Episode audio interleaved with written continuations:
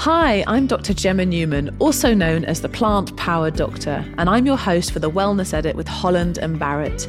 In this episode, I'm delighted to be joined by the amazing Dr. Julie Smith. For those who haven't heard of Dr. Julie, she is a clinical psychologist with over a decade of professional experience, and she's also hugely popular on social media, including myself. I follow Dr. Julie. I think she's absolutely fantastic, but she's also got over 3 million people who follow her brilliant advice. She's here today to tell us about her new book, Why Has Nobody Told Me This Before?, where she shares her therapist's secrets, and which is described as a must-have hand kit for optimizing your mental health. I really enjoyed this conversation. We covered so much ground. We talked about the pillars of health for mental and physical well-being. We talked about the difference between self-esteem and good self-regard. We talked about depression and low mood, how to tell the difference. We talked about a values-driven life and how that can improve self-compassion. Oh my goodness, we covered a lot, and I am thrilled to share this conversation. I know that you're going to get a lot out of it, and I cannot wait for you to hear it. Welcome, Dr. Julie. Thanks so much for having me. It's so great to be here. Thank you. Oh, it's my pleasure. I've been looking forward to speaking to you for a long time, so it's lovely to bring that to fruition. I guess we should just start off by saying, how are you really? How are things for you today? Yeah, I'm good, thank you. Yeah, it's been a sort of whirlwind couple of years, you know, through the sort of growth of the social media stuff for me, through the pandemic and everything, and writing the book at the same time as homeschooling and things like that. So it's been a strange few years for us all, hasn't it? So it's lovely to have a conversation with people and, you know, start seeing people face to face again. It's lovely. So with the pandemic, you're right. I feel similar. I had a lot going on. I was going to work, doing my normal clinics, then having my social media life and homeschooling and all of that kind of stuff. So I think for me, I was probably busier than ever during the lockdowns. And you said that it's been a sort of a crazy couple of years. Did your social media really kick off then during the lockdowns? Yeah, so I only really started just before we even found out about any virus. So it was November 2019, that would have been.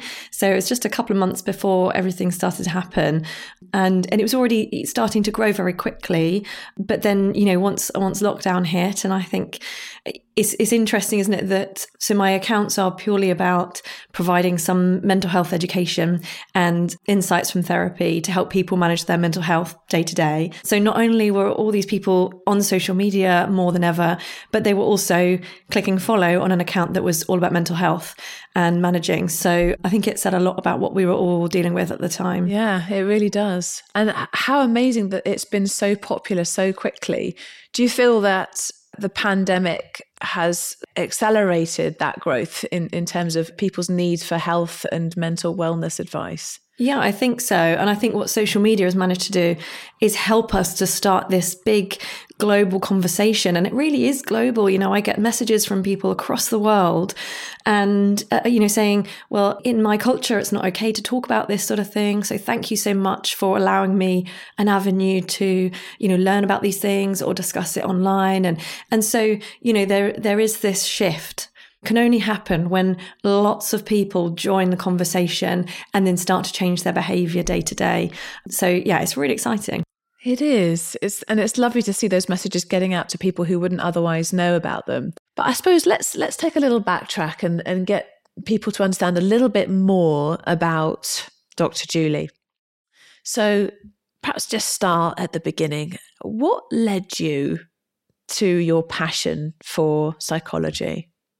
So, I mean, this is the point where you'd love to have some sort of, you know, epiphany story.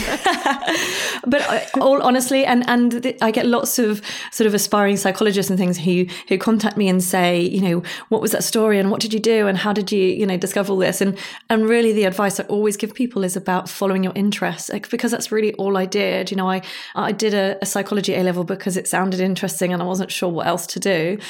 And found it really fascinating. So went on to do it at university because, again, if I'm going to be studying something for 3 years, why not something I'm interested in?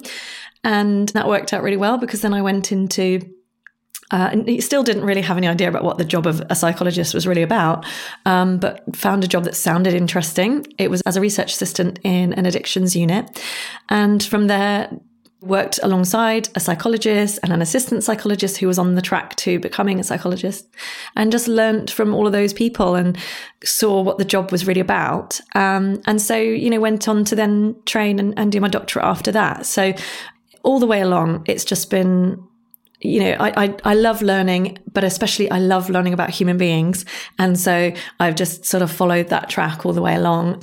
And I think that just really increases your chances of falling into a job that you enjoy. Yeah.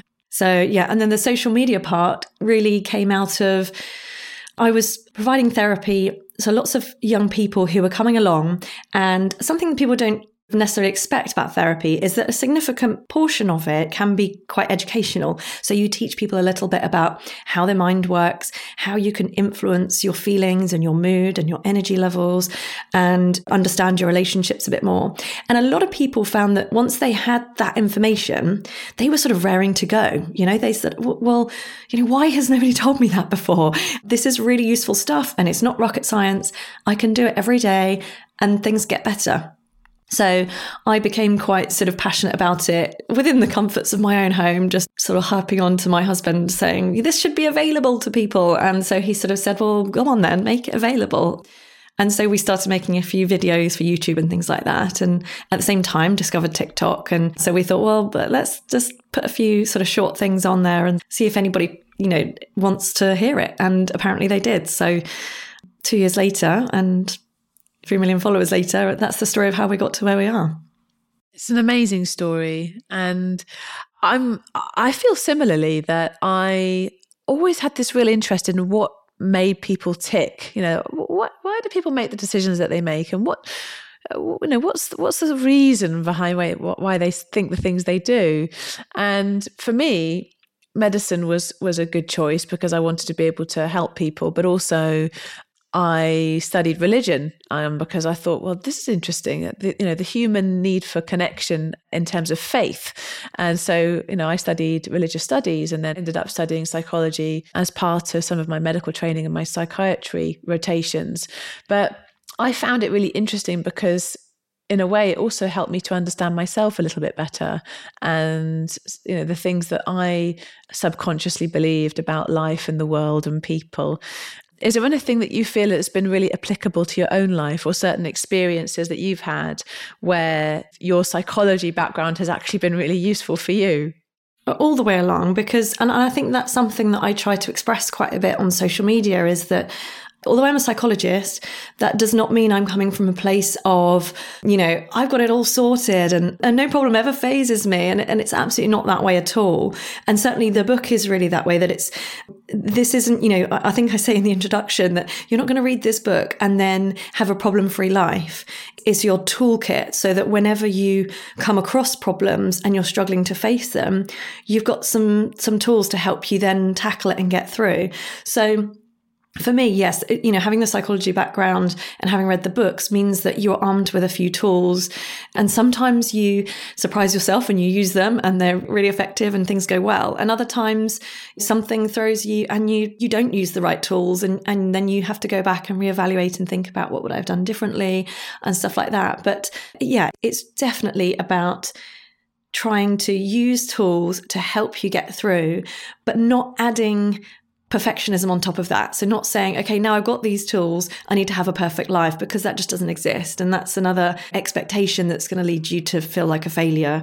So it's really about acknowledging our sort of common humanity, that we're all fallible.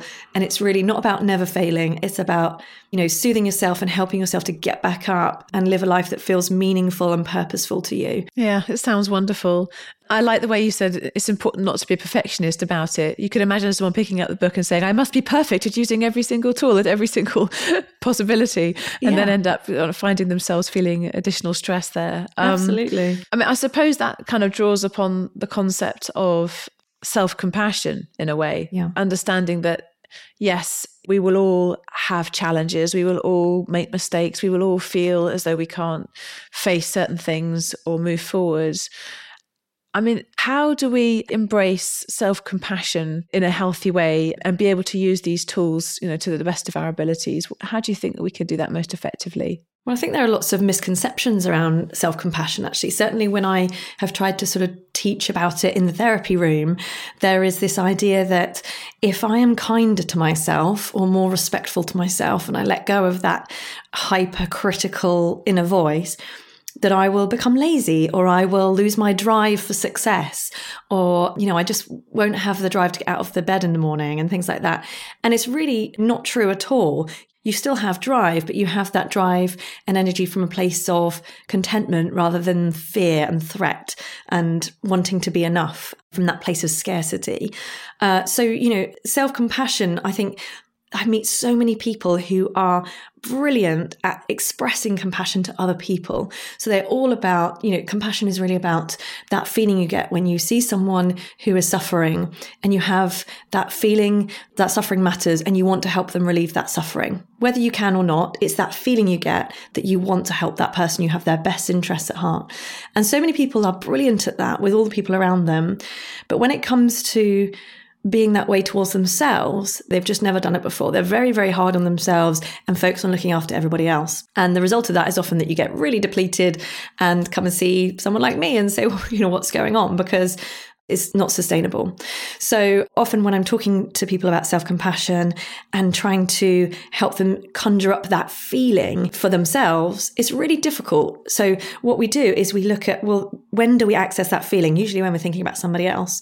So it's really helpful to think of someone in your life that you perhaps love unconditionally. It might be your child or it might be a mother or a family member. And you kind of conjure up that feeling that you have for them when they're suffering or in distress. Or if they were in the same position as you, you know, often get people to think about, okay, if your daughter or someone was in the same situation as you and suffering, what would you want for them? What would you want them to hear? What would you want them to be able to say to themselves? Or what would you want them to feel strong enough to do for themselves?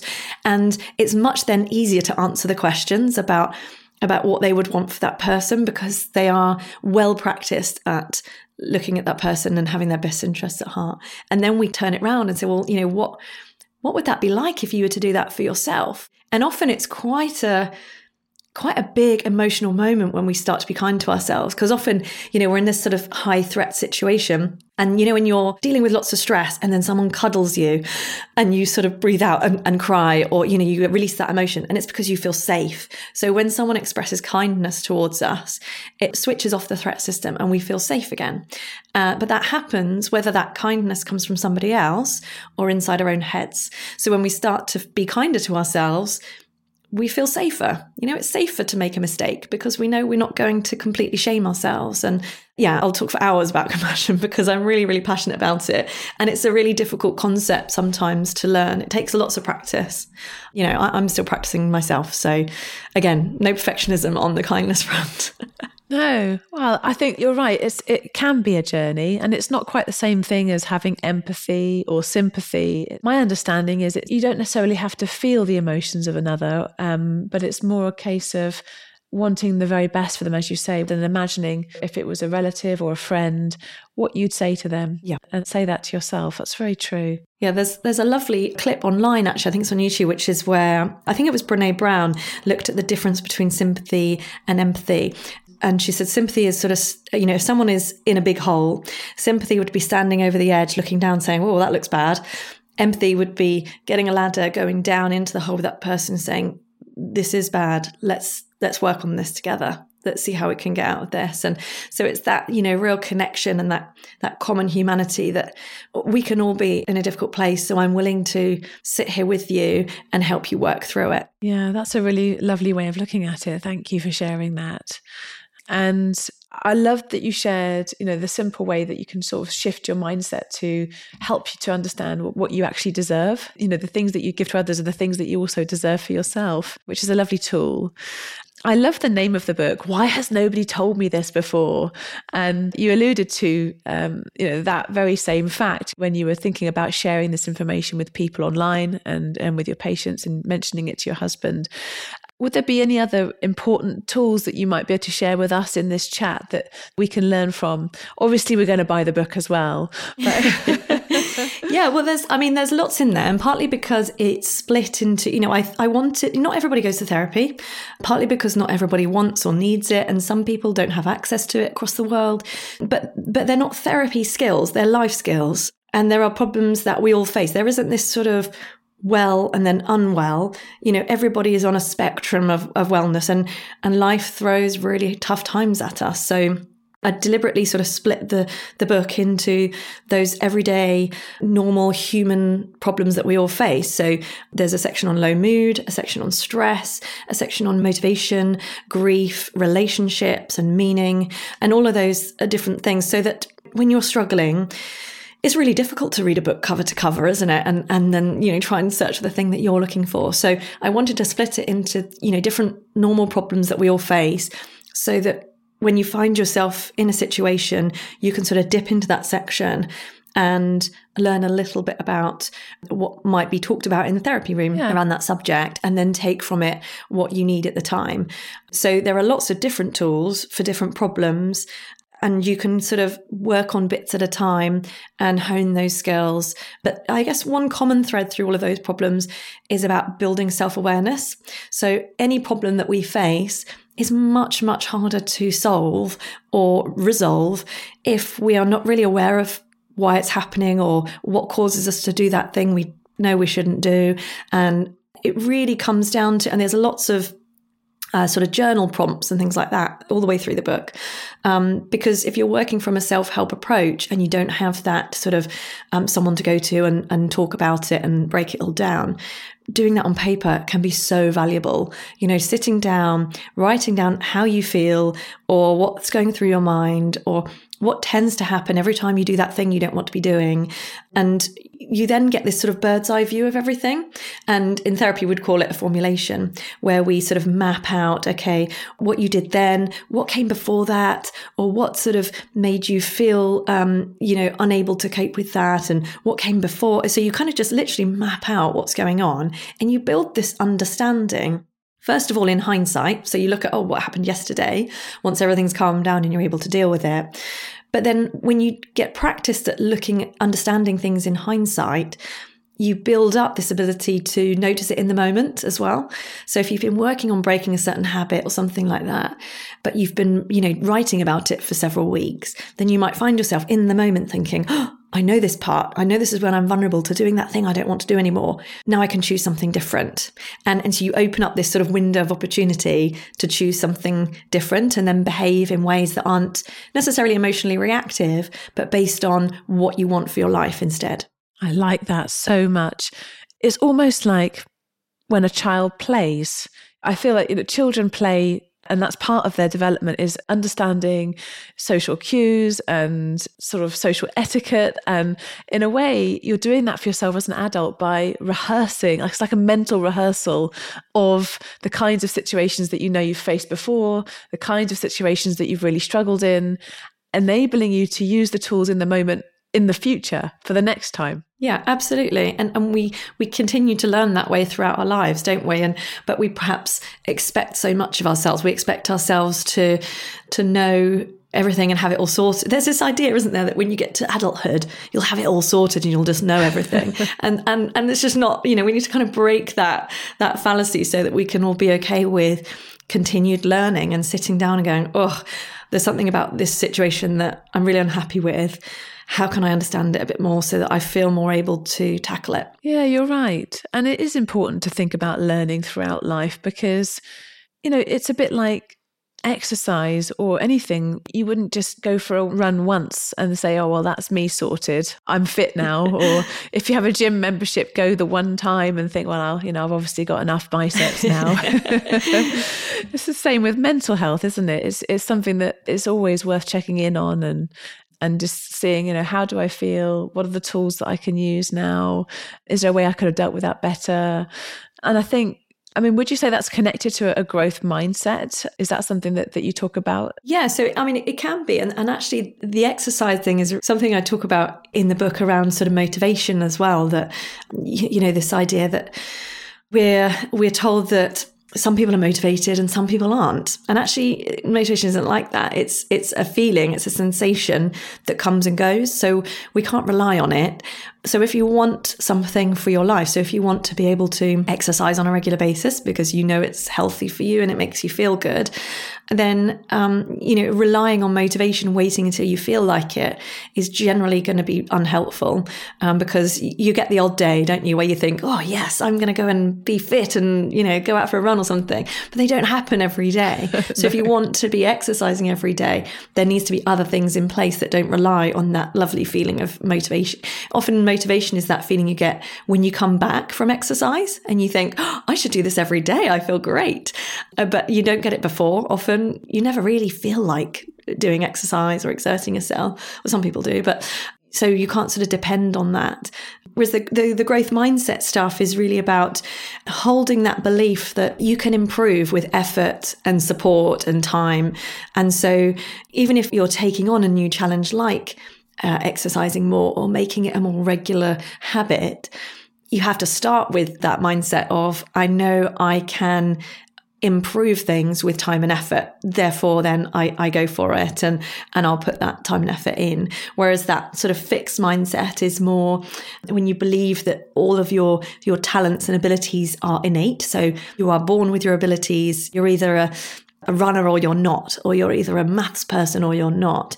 There's some brilliant research on this by a lady called Carol Dweck, who has done lots of research with children in schools and a performance in big companies as well. And it's really fascinating how this growth mindset, that ability to shift yourself to believe that your talents can be developed through hard work, and to just sort of shift yourself into that mode so that you can then achieve more because you are less likely to give up. If things go wrong, you're more resilient when you make mistakes or you fail at something. You see failure as part of that process, whereas actually being in a fixed mindset can be almost paralyzing. For example, if you want to take up running and run every day, but you don't see yourself as a runner, it's unlikely to happen.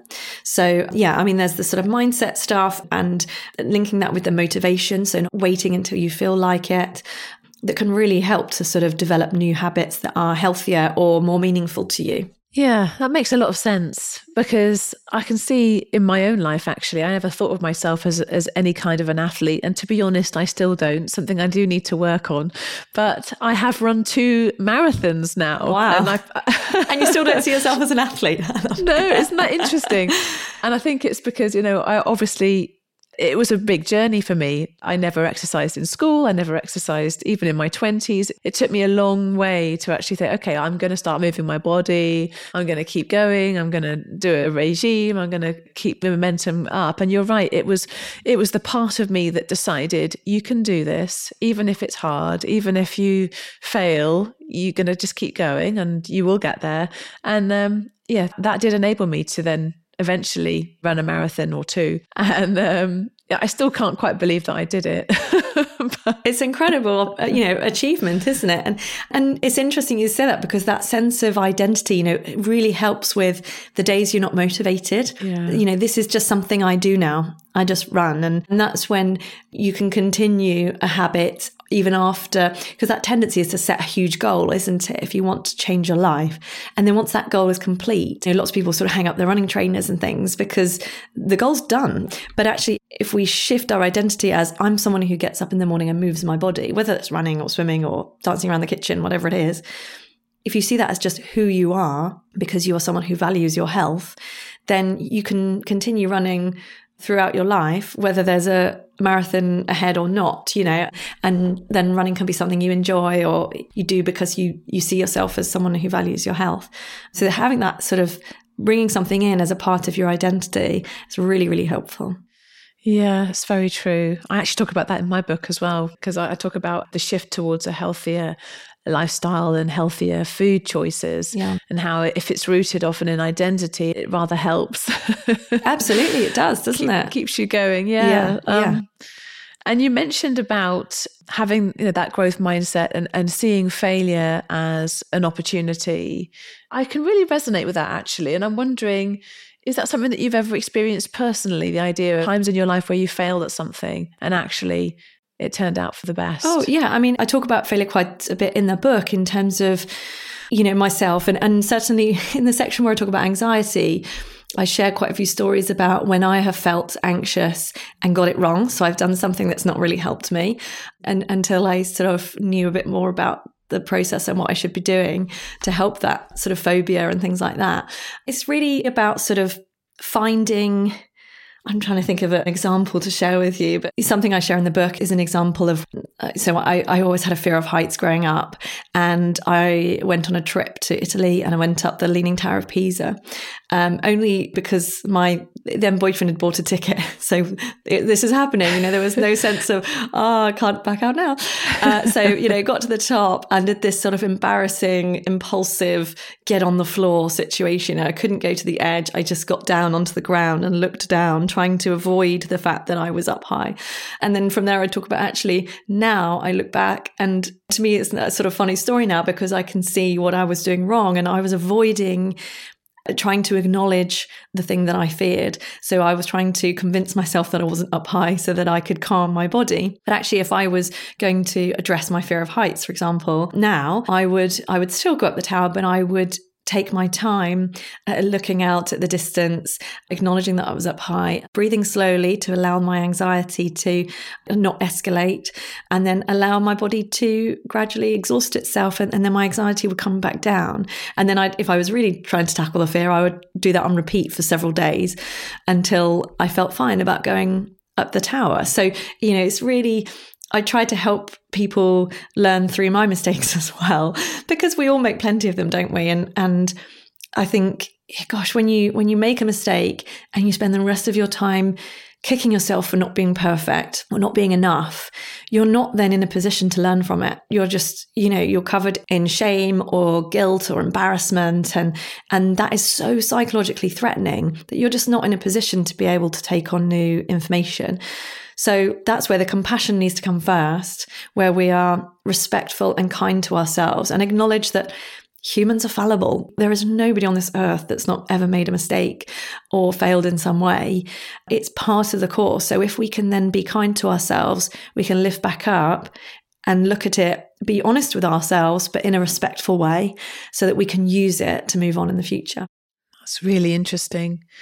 It's making me think about the different spectrum of ways in which we can self-sabotage or have like a negative mindset towards ourselves. And I mean, what would you say to somebody that you were speaking to and explaining about the importance of self-compassion and, you know, if you were afraid of something or you had a genuine fear of something, like how you'd get past it? What would you say to them if they said, well, my fear is too strong, or my depression is too severe, or if somebody has post-traumatic stress, for example? Would you use the same kinds of tools, or do you think that there may be more to it? Yeah, so for people with serious mental health problems that are severe and enduring, yes, those tools are still applicable and they are things that we use in therapy, but they're not the whole story. So that, you know, the book isn't therapy itself. And so for people who have highly complex situations, or for people when the self-help approach just isn't enough, you know, sometimes you just need extra support and you need another pair of eyes and ears to really work through a problem with you and spot things that you perhaps haven't spotted yet, or, you know, be that accountability for you to keep coming back to this and working on it. So, you know, that's where, you know, the tools come from therapy, but I think it's really important that anyone who has any sense of, I'm struggling and I think I could benefit from going to see someone professional, then I would recommend it every time if that's accessible to that person. Thank you. I think that's a really important point, especially in the UK, because things are less accessible here. I have to say, you know, even in my NHS work, yes, people can be referred for therapeutic support, but there's often a waiting list and you don't necessarily get to choose the practitioner that you speak with. So I think access can be an issue, but equally, if it's possible, that shouldn't stop you from seeking help. Yeah, no, I was just going to say that's really where, the book came from, was this idea that there was so much need and lots of people coming through, and to realise that lots of them didn't really need long-term therapy. They needed some education and then they were ready to go, and it really was life-changing for a lot of people. So, that's where we have to really open the doors to the world of sort of therapy and psychology. There's a lot of fear around educating in mental health, as if that's somehow different to educating about physical health, that we're not at the mercy of how we feel. There are lots of things we can do to promote good mental health and well-being in the same way that we can promote physical health. It doesn't stop things from happening to us. And there is a time to seek professional help, as with your physical health. But there are things that can help. So, I don't think the two are sort of mutually exclusive, or we need to sort of go one way or the other. It's all part of that big toolbox, isn't it? It is. And you're right. There are some things that you might go to a pharmacy for, some things you might have to go to the doctor for. And same with your situation, you may find it useful to be educated by the book, but actually if you need more help, then the therapists are there to do that with you, which I think is a great thing. I mean, how would you advise somebody tell the difference between feeling a bit low and maybe needing a few tools and, a more enduring sort of depression that needs additional help? Yeah. So in the book, actually, I've written about low mood, because everybody has low days. Everybody has those days when you're not really feeling up to doing all the things that you need to do, and you're not really feeling as energetic as you might normally, and those sorts of things. But depression is a clinical term that has a certain set of criteria. So low mood is part of that criteria, but that low mood would be severe and more persistent over a long period of time. And it would include other things. So that might be sleep disturbance, appetite changes, relationship issues. There are sort of lots of other criteria. So I would say for anyone who has any question marks around whether they think they might have depression, then go to a professional and help them work out with you what's going on. There is no harm in doing that, because if the answer is, this is not depression, but maybe you could do with X, Y, and Z, so there is never any harm if you have access to a professional to go and talk to them and get their view on what's going on and whether you need some extra support or not. Yeah. So, I mean, but there are lots of things we can do to help with those low days that everybody has, to help get through them, but also to shift mood and turn it around when we can, but also to normalise that's part of being human. We weren't built to be super happy all the time. We're built to survive. So, sometimes our mood is low. For example, if we're grieving, low mood, significant low mood is a normal part of grief. So we don't always have to sort of pathologise that in some way or make it something that shouldn't be happening for you. Then it becomes about what tools can I use then to help me get through that low mood as a normal part of being human who's grieving. Yeah, that's a really important point. Thank you for making it. I think I've seen online there's a lot of commentary and discussion about the pros and cons of so-called positive psychology. And I guess your mention of grief kind of makes me think about that, because I'd be really keen to hear your thoughts on it. On a sort of an Instagram post, you might have a positivity quote or a, don't worry, be happy, or whatever it might be. What are your thoughts on the sort of genre, if you will, of positive psychology? I mean, what are the good and the bad sides to it? So positive psychology is a bit more, so if clinical psychology is about taking people in terms of their wellness from -5 to 0, it's kind of a neutral place. Positive psychology was really looking at, well, why do we settle for that? Why don't we try to get people to use their skills and be the best that they can? So the idea of taking people from 0 to +5, to allow them to thrive and flourish. And so it really started this area of research that was about strengths and talents and skills and all of these different types of things. And for me, that's quite separate to, the sort of Instagram posts of, don't worry, be happy. And I always sort of cringe at some of those posts, because it's a sort of, well, if it was that easy, my job wouldn't exist. And so it's really easy to say those things, but not easy to do. And, you know, life throws all sorts of stuff at us, doesn't it? And it's really, really hard to just not worry about stuff when we have responsibilities and, you know, people depending on us and that sort of thing. So, and, you know, something I write about in the book as well is about affirmations, this idea that around sort of self-esteem, you know, that if you just tell yourself you are lovable and brilliant, that you will start to believe it. And research is really interesting on that because it shows that for people who already have a significant degree of self-esteem, so they already feel quite good about themselves, if they maybe use an affirmation like that, it might give them a little boost for a short term. So they might feel good about themselves for a minute and feel the benefits of that. But for someone who doesn't believe in themselves in that way and does not have core beliefs around feeling lovable, for example, if they're told to start repeating that or thinking of reasons that it's true, then it can actually make things worse. So it can actually cause you to start thinking in your mind, oh, well, am I? Well, actually, I've got a whole bunch of reasons here why I'm not, because actually you believe the opposite. So it can start this sort of internal argument about what really is true. And then you start to think about all the reasons that you're not that thing. So I'm really kind of a stickler for the affirmation stuff, that it's okay to have a sort of affirmation or mantra that's very concrete and instructional that helps you to get through a difficult sort of high pressure moment, for example, that's not focused on what not to do, but is focused on if I do this, then this, that can help you to get through high stress situations.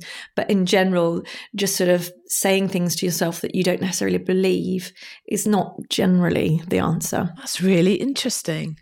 Yeah, it's fascinating research, isn't it? It is. So, okay. So if somebody has low self-esteem and they want to work on it, and they need to give themselves a pep talk of some sort, what do you think they should do?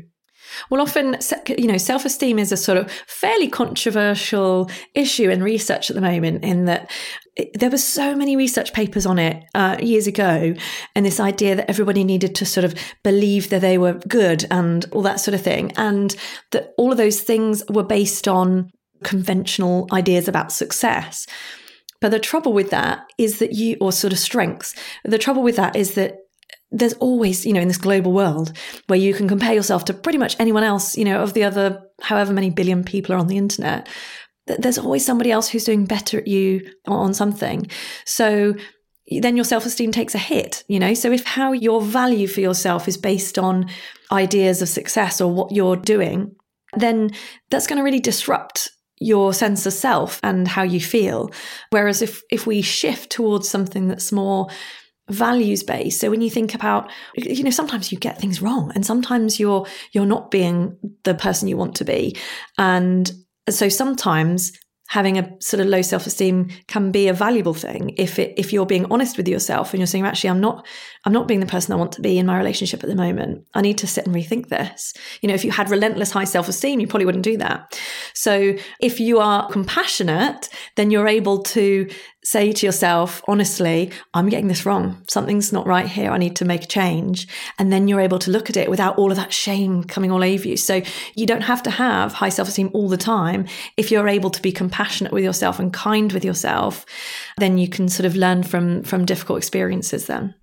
That's a real penny drop moment, actually, when it comes to thinking about self-regard, because you're right. If somebody was relentlessly full of self-esteem, then they might be quite arrogant, actually. Absolutely. And it is correlated with all of those things, you know, it's correlated with bullying and with arrogance and all those sorts of things. So it's nice to feel nice about yourself, but relentless high self-esteem and believing in yourself all the time is slightly different, isn't it? I think it's much more useful. To be honest with yourself. And you're right, it doesn't necessarily correlate with self-reflection, which I think we all need to do on some level, you know, every day. Absolutely. Oh, how interesting. Okay, so we've talked about the difference between low mood and depression and what might be needed for those. We've talked about self-compassion as the key to unpicking a little bit about things around self-esteem and the struggles that we're facing. Would you share what you feel like some of your important sort of wellness pillars are, if you like, the things that you think for yourself are the most useful things that you do each day? So for me, anyone that I would be working with over the years, whatever service it was, however unwell or well a person was, I find it always useful to go back to basics to begin with. So there are a certain set of foundations that if you start messing around with any of those things, that person will become vulnerable to becoming unwell. And for me, those things are nutritional intake, sleep, human connection, and movement, and values. So, you know, some of them are kind of self-explanatory, aren't they? You only have to have one or two bad nights sleep to feel emotionally vulnerable. You extend that over a long period of time and you've got some real trouble on your hands. And the same with sort of eating poorly or not having good access to good quality food and things like that. Human connection, we've all learnt that one through the pandemic about how it can really disrupt your mental health if you don't have social connections with other people or feel a part of a community in which you feel like you belong or you feel valued. The movement, exercise is just, the research is just so powerful when you start reading into it about all the different ways that moving helps you both physically and mentally. It's just, I would always start with that. From people who have been really, really unwell, we would actually physically, working in hospitals and things, I would actually walk around the garden with people just to move, just to start moving. It's just so, so important. And I've really learned that for myself, actually, that for me, sleep and movement are really sort of big, clear foundations for me. If I start to mess around with those, I really don't feel good. And then, so the last one was values, which is about, again, behaving in ways that are important to you, that matter to you. So what kind of person do I want to be? What do I want to contribute to the world or to my family? And what do I want to represent? And those sorts of questions that help us to just give us a sort of guide. Because sometimes people come to therapy or something because they feel a bit lost. Everything's kind of okay, but we lose that sense of meaning. And it's just because life steers us in different directions and steers us away sometimes from what originally mattered to us. So really getting clear on, so I talk in the book about doing values check-ins on a regular basis, just where you ask yourself, in this area of my life, what is most important to me? Am I behaving in line with that at the moment? If I am, great. If I'm not, how could I shift back towards that thing that means so much to me? So it's really kind of simple stuff, but just helps to create those foundations for sort of good mental health that can help you to get through when life throws something at you. If you've got those foundations really secure, then you're able to really sort of come up against all the sort of awful things that life can throw at you with all the strength that you need. Yeah, I really like that. We talked about values earlier in this chat. We touched upon it when it came to motivation. And we've also touched upon it when it came to affirmations. It's obviously something that is vital for us to understand how to actually function in the world, because then we can actually feel as though we are in alignment with who we believe we are, yeah, which then allows us to have a sense of purpose. Yeah, absolutely. That's fabulous. I think it's actually caused me to reflect on the affirmations that you were sharing earlier, with the idea that if you have a low self-esteem, it may actually do harm. Do you think that perhaps if somebody was feeling doubt about themselves and their abilities and they needed to improve on their kind of sort of self-talk, could they then just focus on their top three values in that moment to help them through as a type of affirmation? Or do you think that, or would that not be helpful? Yes, I think absolutely. When you're in struggle, I think sometimes the most useful thing to do is narrow your focus. Overwhelm comes from thinking, I can't cope with everything that I have to do here or everything I want to be. And so when we, rather than looking out at the horizon, sort of look at, okay, what's the next step in front of me? What's that next foot forward? Then it helps to simplify things. So yeah, you can pick, you might have lots of different values that if you wrote them down would fill a page, but you might pick, okay, well, I've been struggling with a bit of, energy recently. Actually, my value for today is going to be enthusiasm. Whatever I face during the day, I want to come at it with enthusiasm. And that could be it. And then kind of experimenting with and maybe journaling about it at the end of the day. Like, what was that like to focus on being enthusiastic, you know, when I'm talking to my children or my partner or at work in that meeting? Did it change things for me? Did I feel different? Did anyone else respond differently to me? You know, you can sort of play around with those sorts of things as well. So yeah, absolutely. I think I might do that, you know. It's interesting because I've thought about values myself, and it's one of the things that I do each morning. I wake up and I remember my top three values that I, to be honest, it's always the same. Maybe I should put more thought into it. But for me, it's love, gratitude, and focus. Those are the three things I say to myself every morning as I wake up. And I find that really helps me to act in ways that I hope will reflect that in my day-to-day life. That's fascinating, isn't it? So you sort of spend a few moments with it in the morning, and then it impacts on the choices you make through the day. I believe it does. I do believe it makes a difference. But yeah, I mean, sometimes when I've talked about values with people in the past, they've struggled to think, well, what does it mean? What are values? Like, you know, and it was nice that you gave an example of, you know, if I want to focus on enthusiasm, that's my value of the day. Do you have any other examples of values that you have found particularly useful? Yeah, so when I sort of talk to people about values in therapy, I often talk about the difference between a goal and a value. So we are really used to setting goals, aren't we? And a goal is something that is finite. So a goal might be the marathon, and once you get there and you finish it, it's done. But a value never has to end. So a value is like a path that lasts your whole life, and it's a path that you never complete, but you always want to stay close to it. So again, we don't want to be perfectionist about it. Life can steer us in a different direction at times and can pull us away from some of those values. So that awareness and doing those values check-ins that are in the book is really about every now and then just kind of sticking your head up and going, am I still close to those paths that I want to be close to?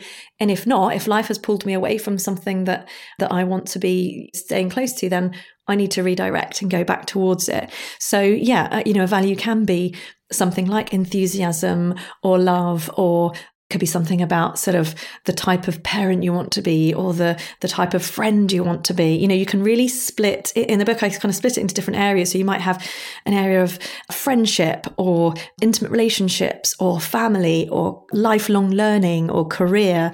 And then in each of those sections, you can think about, what kind of person do I want to be in this area of my life?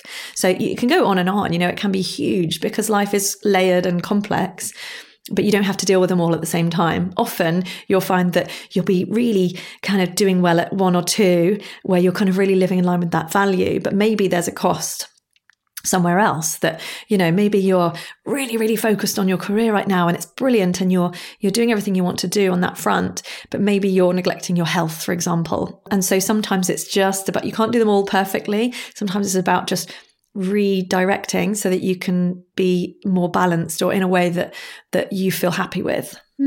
Yeah, that does make sense. Thank you. Lovely. So I think we've covered quite a lot of ground actually in this chat. We've talked about the main pillars of psychological wellness. We've talked about nutrition, movement, sleep, and values. You've obviously laid out a lot of those things in the book, all the different areas of our mental health, mood, anxiety. Could you leave our listeners with one more top tip that they can take away for this day and remember that would hopefully enhance their mental health? I say, I guess for simplicity and maximum impact, I would say if you do nothing else today, get outside to a green space and move your body in whatever way you feel that you can or would like to. If you can add joy into that mix and do something that is fun for you, you're much more likely to repeat it again tomorrow or the next day, you know. But honestly, getting outside and moving your body has a short-term impact, but if you start to repeat it over time, it also has a long-term impact. And it's just really, really powerful in terms of setting you up to make better choices through the day and all those sorts of things. So yeah, move as much as you can and out in nature as much as you possibly can, if that's accessible to you. Thank you, Dr. Julie. What a fabulous tip to end with. Thanks so much for having me. No, it's been my pleasure. I've really, really enjoyed our chat. And I know that our listeners were going to get an awful lot out of that. So I really appreciate it. And if anyone didn't quite catch the name of Dr. Julie Smith's book, it is going to be called Why Has Nobody Told Me This Before? When does the book come out, Julie? So the book is out now. The book was out on the 6th of January. So it's available in all sorts of stores, you know, Waterstones, WH Smiths and Tesco, but you can get it online as well. There's lots of links on my Instagram to go to Amazon and Waterstones. So yeah. Really appreciate your time telling everybody all about the book today. Thank you so much. Thanks for having me. Thank you so much for joining me today. I really hope you enjoyed that conversation as much as I did. I actually got a lot out of that personally, and I think that we covered a huge amount of topics. Join me again, though, for our next episode, where we'll be talking to another great guest about how to fit wellness into your day. And remember that you can find all previous episodes of the Wellness Edit on your favourite podcast platform or via the Holland and Barrett website, which is www.hollandandbarrett.com.